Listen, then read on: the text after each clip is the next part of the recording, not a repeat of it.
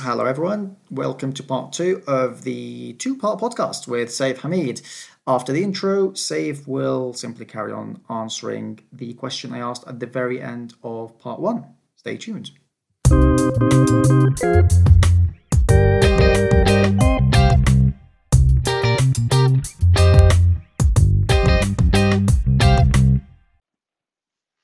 So Mustafa, just in terms of like how we're doing what we do and, and what the what the basic product is, right? The entry level version of this product. Yeah, exactly. The actual yeah, product. So the, what the entry level version of this product is that we will help you measure your carbon emissions. We'll help you track those emissions and how they change over time, and we'll help you report those emissions out. And reporting out could mean reporting to a number of different stakeholders. It could be to your banks, it could be to CDP and, and NGOs and regulators, uh, and it could be to your consumers and your end customers, for instance so you know there's a range of, of different stuff that we can do on top of that. And and frankly the bigger the company usually the more complex it gets. And certain industries are inherently complex. If you think about for instance the automotive industry so many different parts very finely tuned processes right? There's an element of complexity there.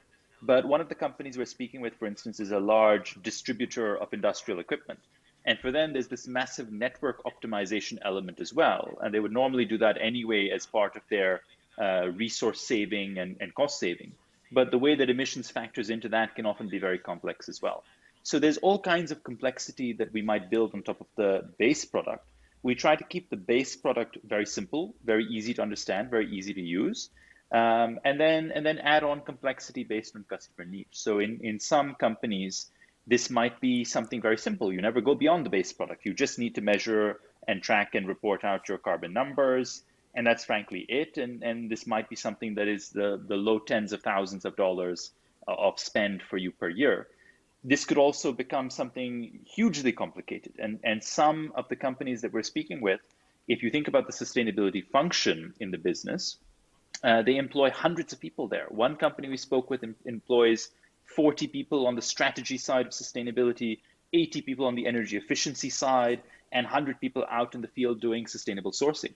And so, for those sorts of organizations, those kinds of numbers of people in that function have built up as a result of an attempt to solve complexity. And that indicates that there's a lot of problems. There are a lot of complicated problems, whether it's regarding data or just the inherent functions and processes of the business or the raw materials, because they're in, incorporating so many different ingredients going in. Uh, that we, we feel that that's opportunity for us, frankly, to make their lives simpler, easier, make them more efficient, and ultimately free up bandwidth and space for them to focus on the challenges that are not only probably more important ultimately than data gathering and data cleaning and, and, and basic analysis, but also, frankly, more interesting. And we try and think of our customers as individuals and as people, right? These, these users are, are, are people who want to enjoy what they do when they come to work. And in almost all cases, you go into work in sustainability because you're passionate about it, much like we are. And if you find that now you have to sit in front of an Excel spreadsheet and feed things into, you know, Microsoft BI, like it's not what you signed up for. And so what we're trying to do is just make all of that mm. simple, easy, and give everyone the joy that you know a salesperson might have felt when they when they open up their first CRM tool and it's slick and it's easy and everything's now automated. Uh, and there are all kinds of cool and funky integrations that help them just do so much more, right? Like that's the that's the feeling that we want the user to have when they open up our product for the first time. Okay. On on on on that specific note, okay, you you mentioned um, your customers are the companies who are value 1 billion plus. Okay. Um, uh, Mr. Correction, rev, revenue it's, it's, one it's, billion plus, uh, which is usually a much, okay. much larger number in terms of value. Much larger, even. Okay, much larger, not, not just worth. Okay, revenue 1 billion plus. Okay. So, you know, the, the, these are massive, massive corporations we're talking about. And some of the listeners probably have not actually been involved in such an environment before. I mean, Silicon Roundabout, it's more of a startup community rather than, you know, a corporate community, if you like. Uh, so this is part of what we would call what's known these days as ESG, correct? You guys, I mean, I mean, even on your profile, it says that you help companies work on their ESG profiles, which is what you said you do. You help companies measure, track, and uh, report their carbon emission numbers. On that specific note, you want to tell our listeners a bit more about ESG? What is that? Before we start digging in into the carbon um, emission numbers and so yeah. on. Yeah, ESG is probably one of the least efficient acronyms in the world, right? It, it stands for environment, social, and governance. And it's almost like a legacy term. And I'll tell you why we're using it nevertheless, right? But it's basically a legacy term that came up from an era where these topics were compliance oriented.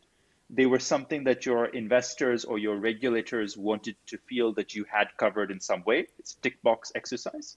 And you would say, look, we have an environmental policy, which is we try and take care of any toxic waste that we might otherwise be chucking into the river. Uh, we have a social policy, which means that we try to make ensure we try to ensure that our workers are overall uh, somewhat happy, uh, stay with us for a reasonable amount of time, and, and, and kind of you know we, we we're not uh, factoring in any inherent biases into our recruitment policy, and governance, which means we have a more or less meritocratic process of how we look at progression. And over time, naturally, all of this changed. And, and what we saw was that a lot of these topics were being treated very differently by forward thinking corporations. And if you look at you know a lot of the stuff that's coming out of tech for instance with with google putting up their organograms you know on their on their websites being very transparent uh, many other companies from different walks of, of, of, life or different industries all trying to really push the needle on how they think about talent uh, right? Whether that's social or, or, or, governance related, how they think about benefits, incentivization, uh, diversity and inclusion, uh, environment, of course, right? Whether it's uh, sensitivity to climate change, emissions, water, uh, many different factors. And so the the term has, in a way, lost its relevance by trying to be too catch-all. The re- uh, today, it's probably used much more by investors in businesses than by the management so of it, businesses. The, the businesses themselves typically think now in terms of sustainability rather than ESG. Sorry, it's, it's being used by who? By, so I think I lost you there for a second. Uh, no worries. I was just saying that the term ESG is now typically only really being used by investors for the most part, and not even, often not even the most forward leaning investors. The more forward leaning investors have already begun to split that term out into different pieces the reason that we still talk about ESG on our side is because you know we brand ourselves as a sustainability tech business. ESG is the broad remit of everything we address, and it's probably the, the term that captures the widest audience in the market that we're targeting. But in terms of the, the, the product that we're building, uh, I kind of think of it as a platform that covers a broad range of potential metrics. So if you're a chief sustainability officer, you're looking at emissions, but you might also be looking at a range of other environment factors. Uh, you might ultimately also be responsible for diversity and inclusion. You might also be responsible for ensuring uh, community relations are working well. Like if you're a mining company, community relations is your license to operate. Uh, being able to work work well with the, the, the areas and the people uh, that are around your mining sites is critical. And so the ability to play across that, that whole set of metrics and factors for us is important as we think about building a platform. But the vertical in which we build depth is really around carbon and carbon emissions or greenhouse gases. Uh, that's the real area where we want to focus our product, uh, certainly for the first, first year or, or two even. Over time, we will most likely integrate other people's products, having the, the customer base, which is the chief sustainability officers and their functions, we might well say, look, you also care about diversity. There's this great product that we found. We can integrate it nicely with our system via an API and give you the same sort of visibility on a tool that you recognize and are familiar with. And we might do that with climate risk. We might do that with uh, community affairs. We might do that with a number of different tools. Um, and you know, if we see a gap there that actually there are no tools that meet the standards we're looking for, we might over time develop our own. But having that platform uh, interface that allows our, us to cover, in many ways, the widest territory potentially for our specific customers and users, which are the chief sustainability officers and the sustainability function that they lead, that is strategically important for us you were saying how you could integrate your product into uh, other other customers into your product as well. Okay, so so for us, it's it's quite important to be able to serve the full need or as much of the full need of the chief sustainability officer and the sustainability function over time. That doesn't mean we need to cover the full space right now. It just means that we need to build a platform functionality where we can go very deep on carbon right now, very deep on greenhouse gases right now, but over time integrate in tools that might help solve other sustainability challenges. And that'll be environment, but it may ultimately also be social, community affairs, various other factors that are also important. Typically, we would want to not build those tools ourselves. We'd want to find something that is best in class for what it offers to do, an amazing community engagement uh, tool, an amazing diversity tool, an amazing inclusion tool, talent retention tools, potentially even for some organizations, and integrate those via APIs and just give visibility and a nice, smooth user experience for our customers. Um, and where there's a gap where actually we can't find tools that meet our standards, we might ultimately develop something in house. But just having that platform functionality that covers you know, or promises to cover the full swathe of the customer's needs over time uh, is strategically important for us. Um, here's a question. Um, would you guys say that your product, your organization, I mean, you say you're trying to save the world, which is fantastic. Would you say it's more of a luxury product, really, rather than an essential one? for every one of our customers, it is not seen as a luxury product. It is seen as essential. And if it were not seen as essential, they wouldn't be interested in it. And and that kind of is is, is pretty blunt, right? But these are not at a certain size, right? A company like Unilever and a company like Shell, for instance, these are now mega, you know, some of the largest companies in the world, right? And and there are larger ones than that. But for these sorts of guys, they can afford to fire off, you know, five or six darts at luxury ideas. And you could even make a case for saying none of the ideas that they're exploring are actually luxury ideas. They're all strategically relevant and important. Um, but they have that kind of bandwidth and capacity that they can play multiple things and have people deployed against multiple problems that may or may not turn out to be real problems. For the customer base that we're targeting, you know, we're thinking very much the companies that are one or two billion revenue up to maybe eight, nine, 10 billion or so. These guys tend to be very, very focused on on the immediate needs of business, just you know, culturally and, and often they've kind of grown from smaller businesses. Many cases they're still owner operated, uh, very sensitive industries in many ways, and often suppliers to the companies like Unilever and Coke and, and, and others. And so for these guys, the resource internally is too scarce for them to do these kinds of things uh, such as our product or building a sustainability function or whatever, unless it is actually critical. And I have, you know, actually not even one or two, or, but multiple examples of businesses that would not have been speaking to us two years ago, or three years ago, or even in some cases eight months ago, or six. But what ago. makes it? That's the thing. This is the question, really. What makes it essential? I mean, look. Um, yes, we know global warming is a, is a real thing. I mean, yeah, you, you, you get global warming uh, warming deniers really, but uh, we, we know scientists do do verify it is a real thing. We are struggling with it. We've already discussed the floods, uh, you know, which you you know you you you you participated in helping people who were affected by back in Pakistan, um, but um, you know,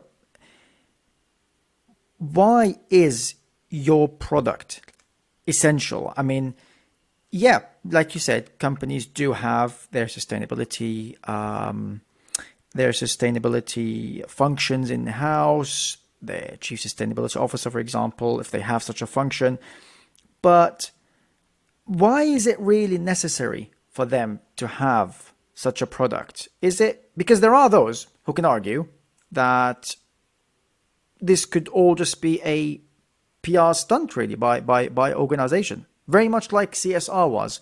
Uh, once upon a time, and when CSR was, even when I was back in university, it was the next thing. CSR, CSR, you know, we all have responsibility. Every organization is not, it, it's supposed to be purpose led these days. It's not about profitability.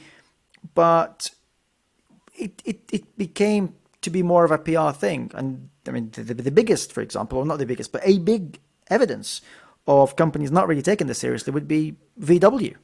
with their uh, emissions scandal, um, which was, you know, it, it, kind of rocketed the whole world uh, when it started.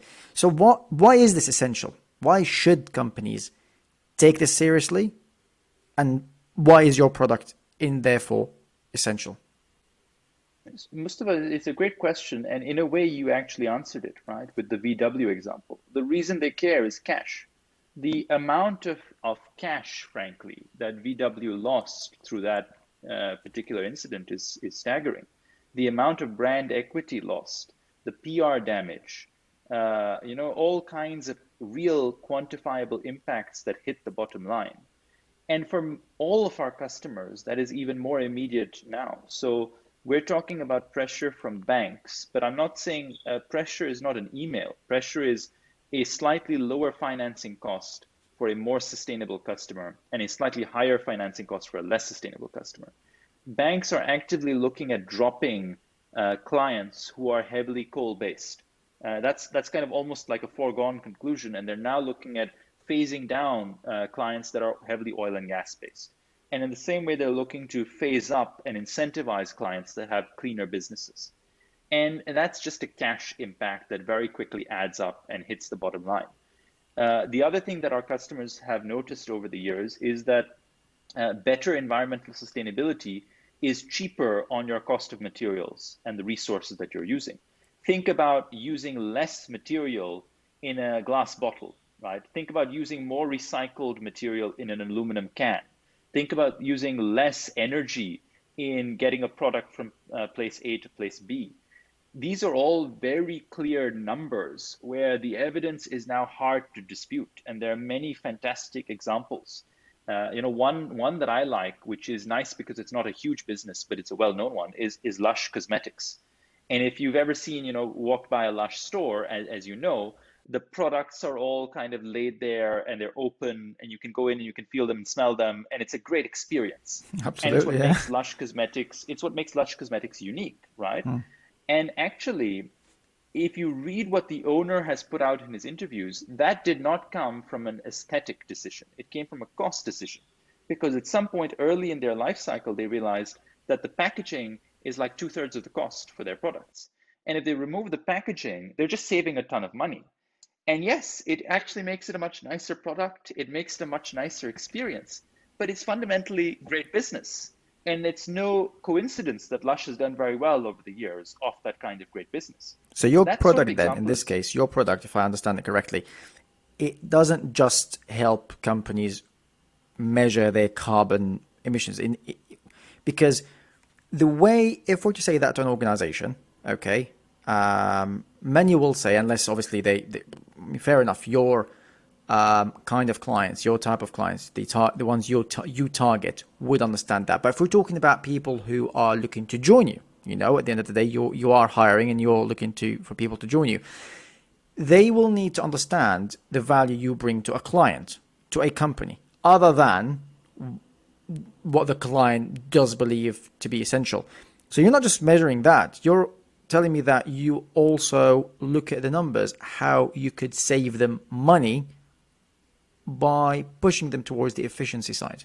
Is that am I am I understanding that correctly? Is that what your product does? You are, you are, and mostly it goes back to what we were saying earlier in our conversation, right? Which is that the best way for us to achieve radical change in the world is there is for there to be real incentive behind it for the people who need to make that change. And that means that unless this transition to a more sustainable world not only pays for itself, but even generates upside, cash upside for the people behind it, until that happens, it's not going to be real. And if you look at Tesla as a great example, right? I mean, Tesla has made a fantastic business model out of facilitating the change of others if you look at the financial numbers for Tesla, right, you're looking at a net income number of six or seven hundred million dollars uh, last year, I think.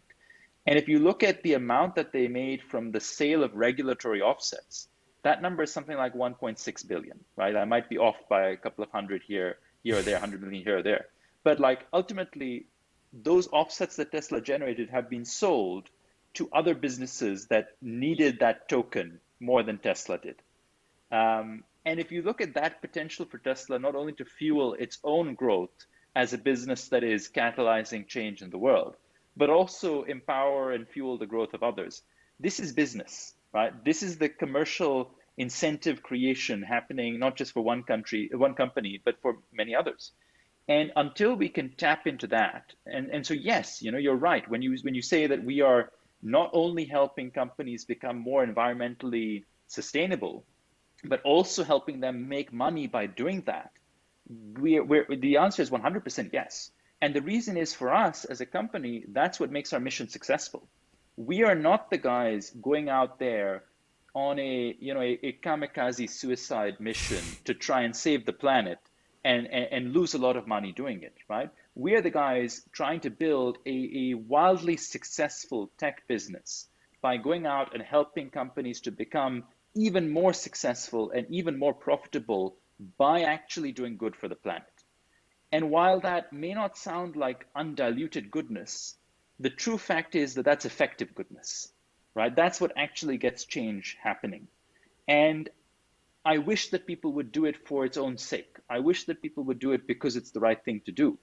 But I'm pragmatic enough to want it done, basically, right? Even if they mm. have other incentives. Okay. Look, th- this is a new space. Okay, th- th- this is a new space at the moment, and it's, not really well regulated. I mean, if we even if even if we're to look at the sustainability figures, uh, carbon uh, emission figures, many companies, corporate uh, organizations are trying to implement KPIs uh, around those. I mean, there isn't even some sort of a standard or a regular uh, KPI figures. So companies are still getting used to this whole thing. Everybody's still trying to find their feet. So this is a big space, uh, a new space, and a big one. Um, why should organizations choose you over any other potential competitor that that that uh, there could be out there? Um, we're not going to mention names, but I, I, I, I'm aware, for example, of a German organization. It might do it might do a similar job. But what makes you guys different? Why are you different? You know, I think that I, you know, whatever I've seen of effective and successful SaaS businesses suggests that they are not necessarily the first ones to have a good idea. And often, the more different their idea is, the less successful they're likely to be. Because with B2B, you know, with enterprise software, companies aren't going to go on for something that is a crazy, out on a limb, random but intellectually interesting idea they want something that is actually gathering traction and interest and momentum in the market. And so for us, I think it is an incredibly positive thing that there are other companies that, that are doing this. And frankly, other companies that have started doing this, you know, eh, several months or a year or a year and a half or whatever before us, right? I think it's great. For us, it's fantastic. Validates our idea, you know, lit the way for us in many ways, gave us comfort and conviction and confidence to do what we're doing, uh, gave our investors comfort and confidence, right? It, it's amazing. And so I, I'm, I'm fundamentally I'm appreciative of these guys, and I'm appreciative of them not because of what they've done for me, but also because they're doing good work, right? I wish there were more of them. I wish them every success. I'm a big fan of theirs in in, in almost every way, right? Like uh, you know, all, all success to them.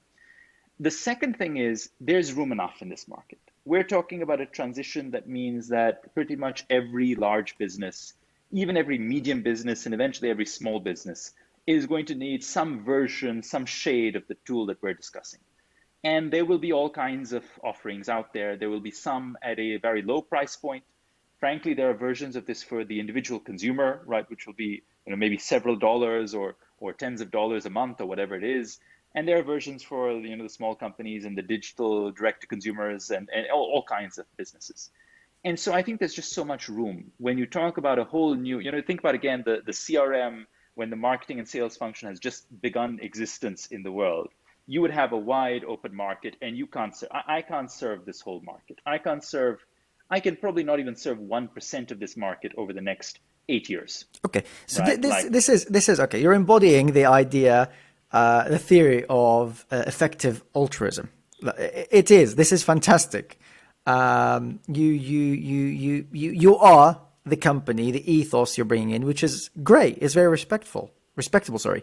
Um, But what's your USP? We still don't know what's the USP. Okay, you don't want to take any chunk away from anybody. There's enough room for everybody to compete. Fantastic. But what's your USP? Why, if I'm gonna, if, if a company's gonna use you, why should they use you when they could go somewhere else? But yes, I'm not trying to take it away from somebody else, but what makes you different? I think at this point, there are two answers to that question, right? One is the answer, let's say right now today, and one is the answer we might give in a year. The answer today is we're the ones that have the credibility and the trust to get through the door. So we have had, you know, our business with, you know, coming again, McKinsey, Formula One, our investors are some of the best known uh, people in the UK, right, for the business community we have had, and, and, frankly, even even wider, right? And some of our advisors are equally well known in the U.S. We've had no difficulty walking in to discuss. Obviously, no one walks in anywhere now, but like zooming in yeah. to the discussions with these chief sustainability officers and with CEOs. And frankly, we've now hit the peak where we just can't do any more of those from a capacity standpoint. So the fact that we're able to do that is a signal of trust and credibility that frankly, for a business at our stage, is a huge boost, helping us get through the door. That is, I think, the immediate uh, kind of immediate factor, right? Like that's just why we are having all these conversations and not maybe a company that's six months uh, older. I think there's another aspect which is more likely to lead to our USP a year from now, which is we really understand the needs of big business. And you know, like a lot of this ends up coming from you know, just as the person who founded the company, a lot of this is kind of, you know, at the start, all you have is your own experience, right? That's all you can leverage. And my experience is years and years of working with large, you know, huge businesses with all kinds of complexity, all kinds of integration needs across different functions. It's messy. It's not the same as consumer uh, consumer software. The requirements there. And the sustainability function is in many ways quite special and different, even within that, right? Like a lot of SaaS, you would need to engage with the uh, the IT structures of the business really to, to enter in. Here, you know, the decision makers are those chief sustainability officers and their sustainability functions. And these are the people that I've been speaking to on a daily basis for years now.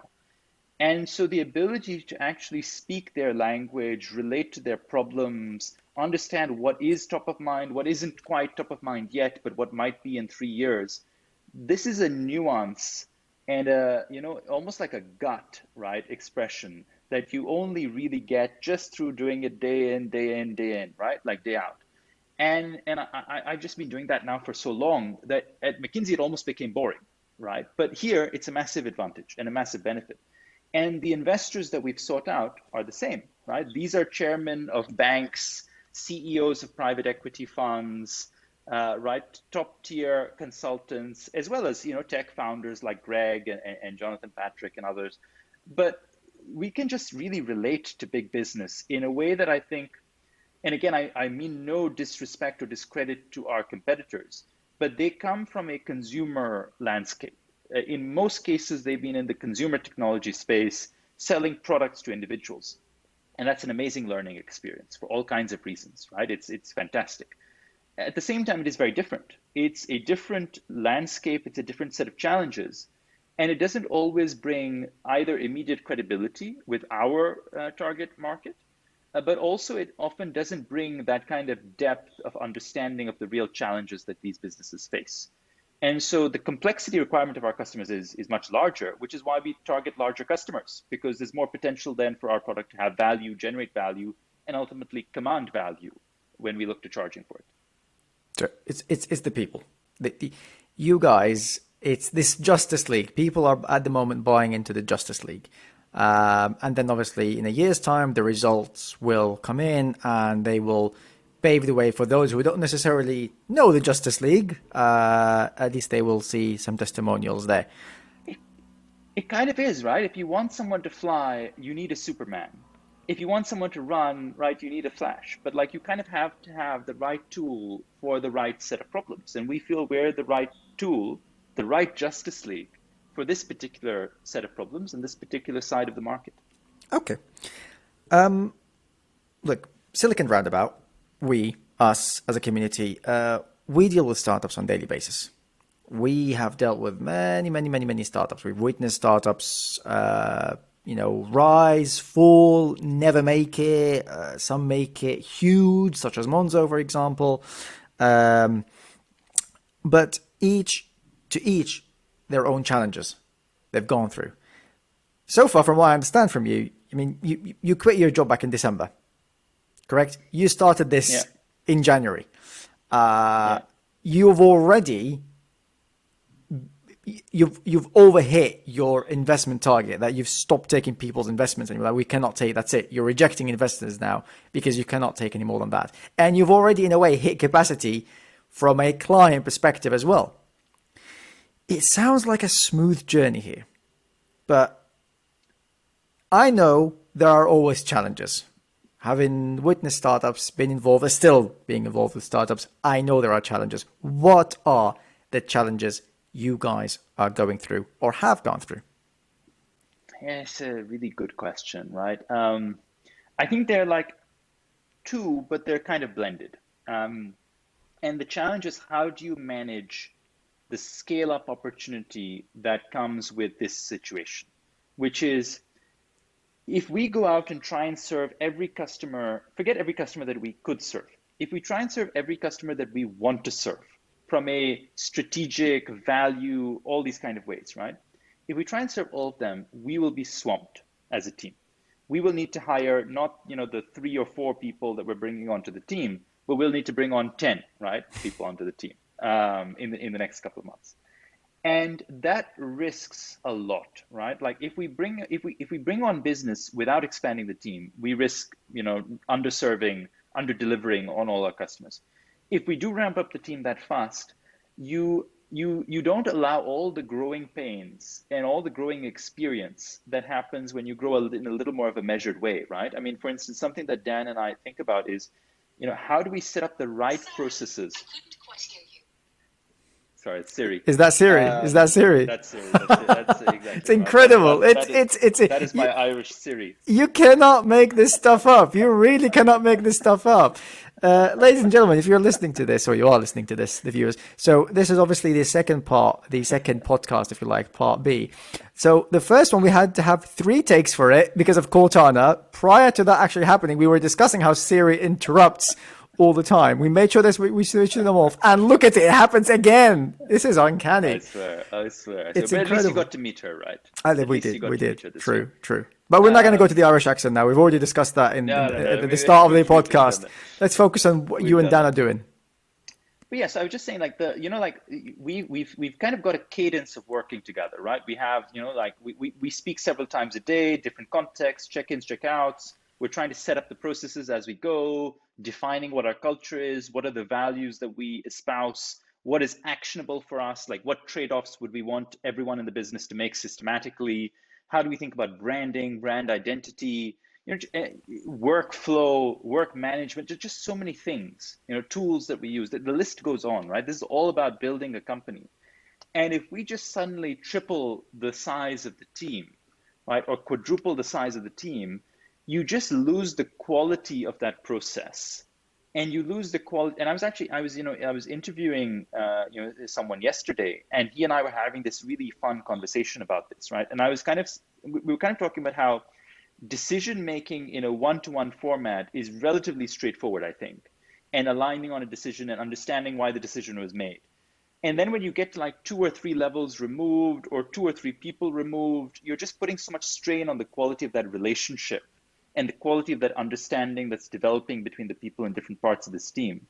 That's what I'm really scared about, right? I'm scared that we get the balance wrong of either scaling up the, the people side too fast and messing something up, mm. or not scaling up the people side fast enough and losing some of the, the great business that's on the table right now. And what solutions have you guys have thought of to tackle this problem. This is actually a, a quite a unique problem. Um, well, sorry, not sorry, a very common problem. It's a quite a common problem um, for for for startups, especially when the founders they've come together, they decided to do it. There's always that synergy, just like you're having right now, and there is always that fear of how things can potentially go out of hand. I'm not saying they do, but there is the fear that it might do. Yeah, I think that there are probably a couple of tactical approaches. I think if I think of both demand and supply, right? The demand for work and the supply of work from our side. I think that on the demand side, we have some ability to control that and moderate that a bit. So for instance, you know, a month ago, we were kind of pushing our customers. You know, we were coming back to them, email, let's get a call in the calendar, let's see how you are.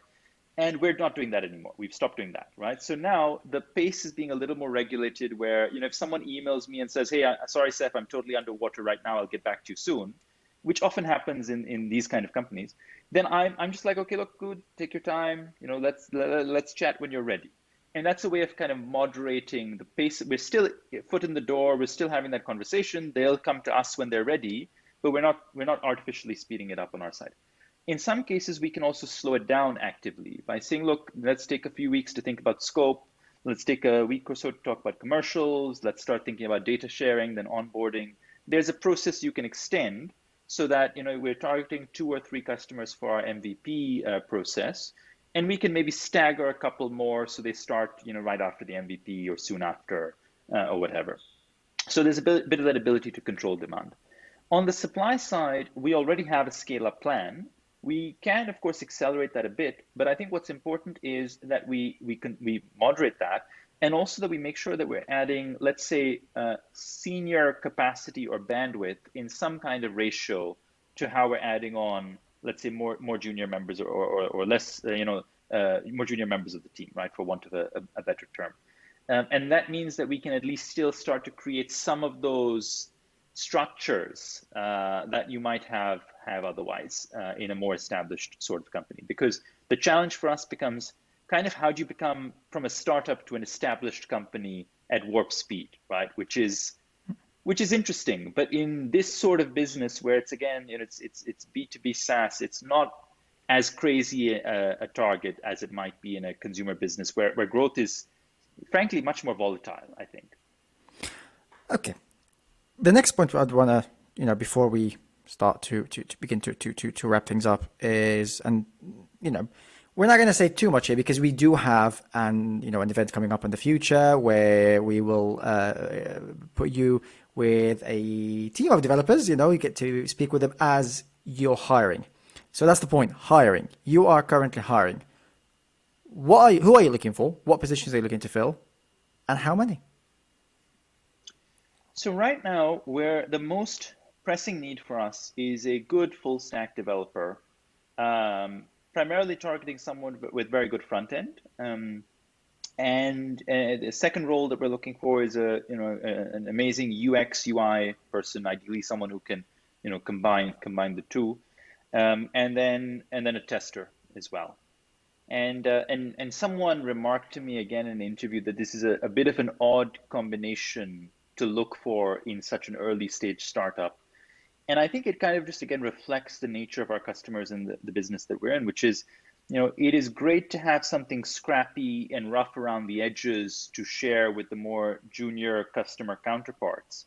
But what we're expecting is that very quickly this is going to get escalated up for prime time to the CEO and the board and the investors because it's such a hot topic. Plus, and given so the nature of your not the nature, sorry, but the, the, the, yeah the nature of your clients, who they are, Exactly. You can't right? exactly, give them a bootstrap sort of solution. Exactly, right? Exactly. I was speaking with a business yesterday and it's the CEO and it's a 3 billion pound revenue business. The CEO wow. is the one who's talking to us and he's then referring us to the number 2 person on this topic, you know, who then who then takes it forward. So like it will have to go back to the CEO in that case, right? Like we have to the, the CEO is the one who's engaging with us, bringing us on, responding to the emails, uh, you know, frankly the fastest. And um and so we just have to think about things like the interface, you know, making it look reasonably slick. It doesn't have to look amazing, right? But just parts of it that will get, you know, visibility, which is uh, in the long run good, good for everyone. Um, and then also, it's almost better for us to slow things down than to have glitches or errors, because very quickly that destroys credibility. So, you know, the importance of having a tester, for instance, in this sort of thing is is is quite high, I think, for us. Um, over the, you know, th- those three, I would say, are the roles that we need now. Like, you know, if we got amazing people next week, we would probably ask for them all to join us um, immediately. and uh, immediately, and immediate the, starts. Pretty much, right? Like I think for yeah, uh, immediately or within a week or, or, or something like that, right? I mean, we, we could certainly use a full stack developer right now, and we are using uh, freelance UX UI people right now uh, anyway. And, okay. and we've hit the capacity that they had available for us. So you know, we we need people. Um, and then over the course of let's say the next you know five six months, we're also looking to bring on uh, someone to help us with the people side because you know again we're, we're doing so much recruiting but we also want to think about what kind of benefits do people get? How do we make sure everyone is happy successful fulfilled? You know there's a lot of admin work as well right? A lot of general running and we want to free everyone up to focus on on, on everything they're doing. So someone to tackle that side like an admin ops type of thing. Uh, we are looking at a great cto we have someone in mind who we think would be amazing uh, to have. And in our sort of business, you don't technically need a CTO until probably Q1 next year, even, or maybe even a bit later. Uh, for us, we think it might be helpful, and we're still thinking through this. We think it might be helpful to have someone so that they can communicate at a peer level with the chief digital officer of a large, you know, five billion revenue corporation, right, or, or the CIO of that level, and just remove any risks, any questions on the credibility of our very early business because it is a leap of faith, even with all I've said, it is a of leap course. of faith for a, a, massive company to trust a small startup, right, with sensitive data. Um, then uh, we will need someone on the kind of the, the customer side, and I'm thinking more like an account oriented role, like you know engaging with the users on a daily basis, looking at utilization, calling them up, asking how they they found things. You know that's uh, you know, that's for instance the bread and butter of the type of stuff I was doing seven years ago, eight years ago as an analyst at McKinsey. You know, engaging with these analysts on the customer side or the client side, and just getting to know what what's important. Uh, we will need to have someone uh, at a slightly more senior level on partnerships because for us we're thinking of you know different sales channels or go to market routes uh, different sources of data different collaborations with different organizations so that'll be important for us. Um, potentially someone a little more research focused because research is important in this field, um, but that's a bit less of a priority. Um, and I think those are the main ones. Uh, we will probably not be getting anyone on sales because it doesn't look like we need a dedicated salesperson at this, at this point. stage. Uh, yeah, exactly. I think we have enough enough in our pipeline to last us, frankly, till next year um, in terms of in terms of customers. Fair enough. Well, I mean, eight, eight vacancies isn't exactly uh, a small number. Uh, UI UX, a full stack developer, which you need ideally now. Uh, a tester, a CTO, a people manager, uh, an accounts person, a senior partnerships person, and potentially a researcher, but that's more down the line. You guys have heard it. That's a lot of vacancies. I know for a fact a lot of the people in the community who fit the tech side of things will definitely be very, very interested. Um, and I mean, if anything, I'm actually looking forward to the event now when we do it. Uh, this will be an exciting one where you are going to talk to a full, full, full range of people, really, wide range of people who could potentially fill the the tech one tech vacancies that you have. Okay, Saif. It's been incredible so far. This has been, I must say, and I do admit it, this has to be one of the most enjoyable conversations I have had. I thoroughly enjoyed this conversation.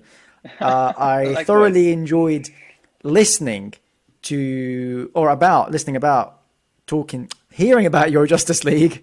Uh, guys, it is Thursday evening. We have had a very tough week here, so please forgive mixing up the words. You know, Mustafa, the, the sad thing is our take one and take two were probably just as enjoyable, right? But no one will hear those, like yeah, the all the preludes. Ex- exactly, exactly. We, ma- we we managed to just carry on. Honestly, I really, really enjoyed it. This is incredible. I think we've we, we've spoken for like six hours this week. Do you realize that? Like five or six hours this week?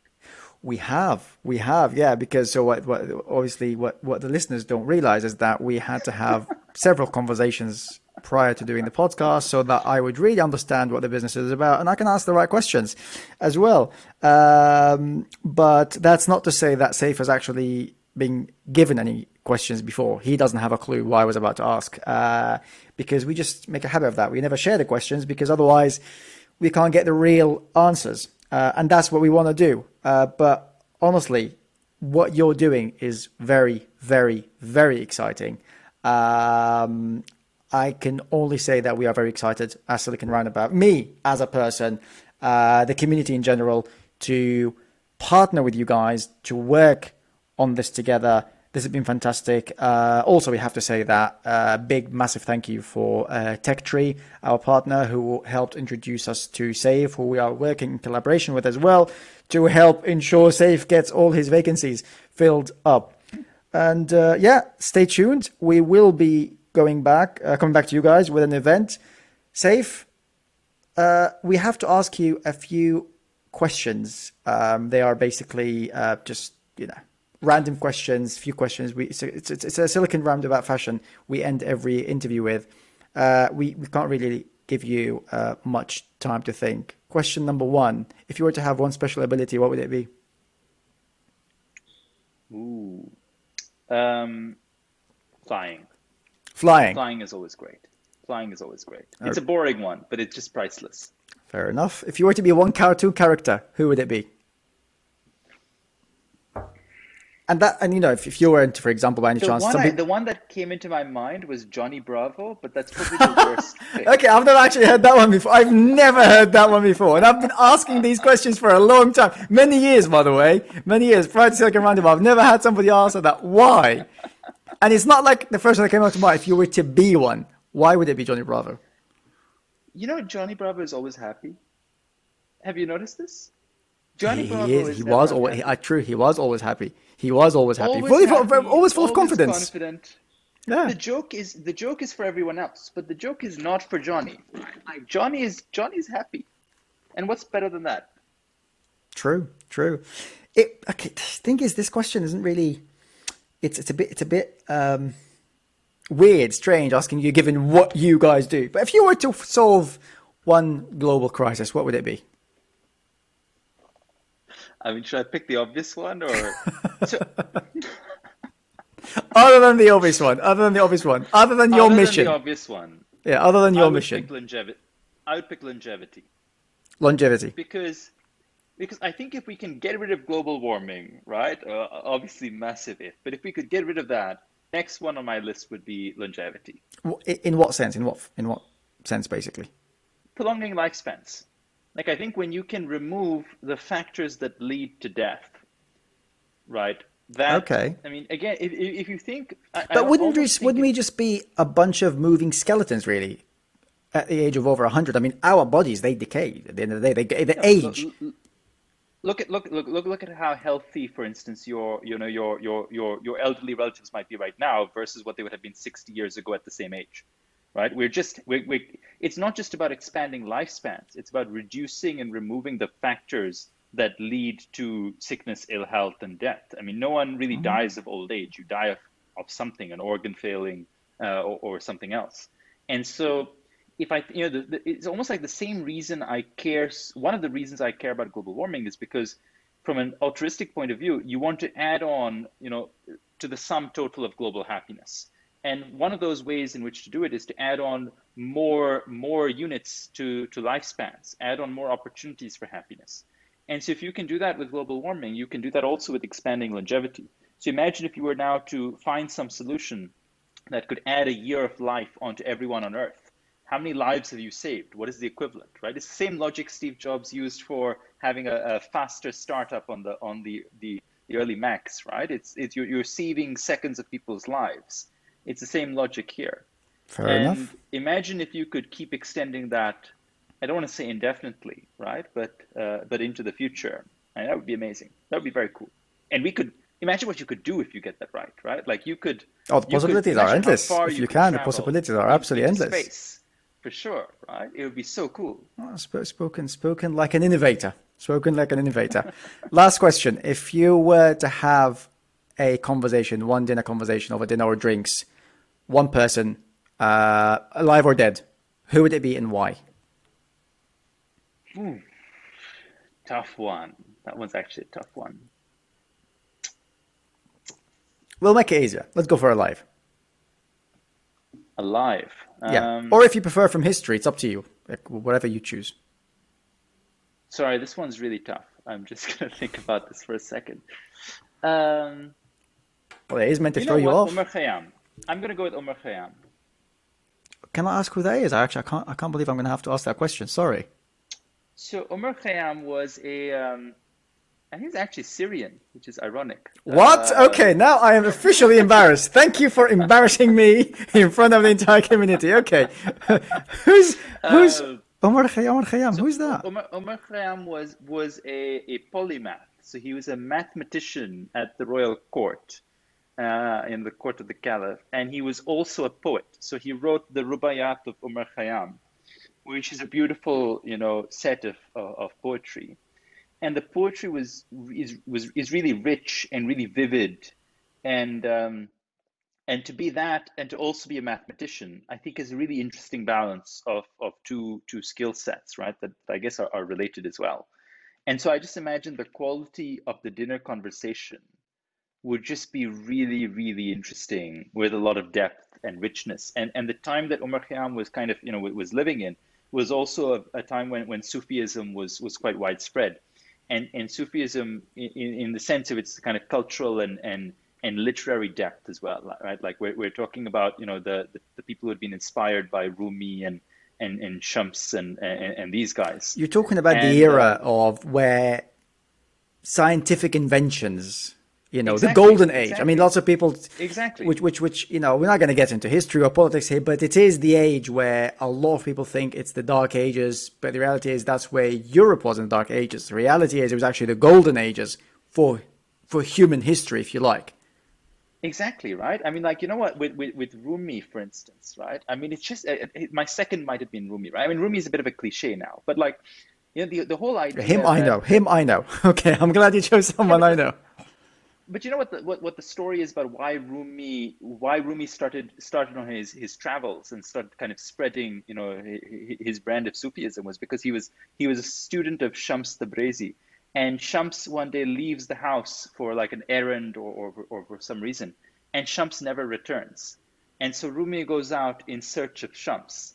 And so like a, a lot of his poetry is actually around this search for Shams Tabrizi and you know the, the the the lyricism of it when he's saying i'm uh, you know i'm i'm i'm not a lunatic roaming through the marketplace i am a lover looking for his beloved uh, who who was Shams Tabrizi in in the spiritual sense um yeah i mean like just just someone from that era with steeped in that sort of you know cultural tradition anyway i'm, I'm kind of rambling but Wow, no, I like that's incredible. Uh, Okay, fine. I'll, I'll I'll tell you what. If we had, if we had um, uh, a prize for uh, or a board, let's just say the most interesting answers we've had, then so far yours would definitely be at the top. I, and actually, actually, you know what? I think we should do that. I think we're. I think I'm going to do that. I will do that. No promises though, listeners, but I will definitely work on that in the near future. We will definitely have that board. No promises for the immediate future though. Saif. It's been great. Thank you very much, and I look forward to speak with you again at the event. For sure fantastic thank you so much Mustafa Take And- care. and bye to all your listeners as well Thank you.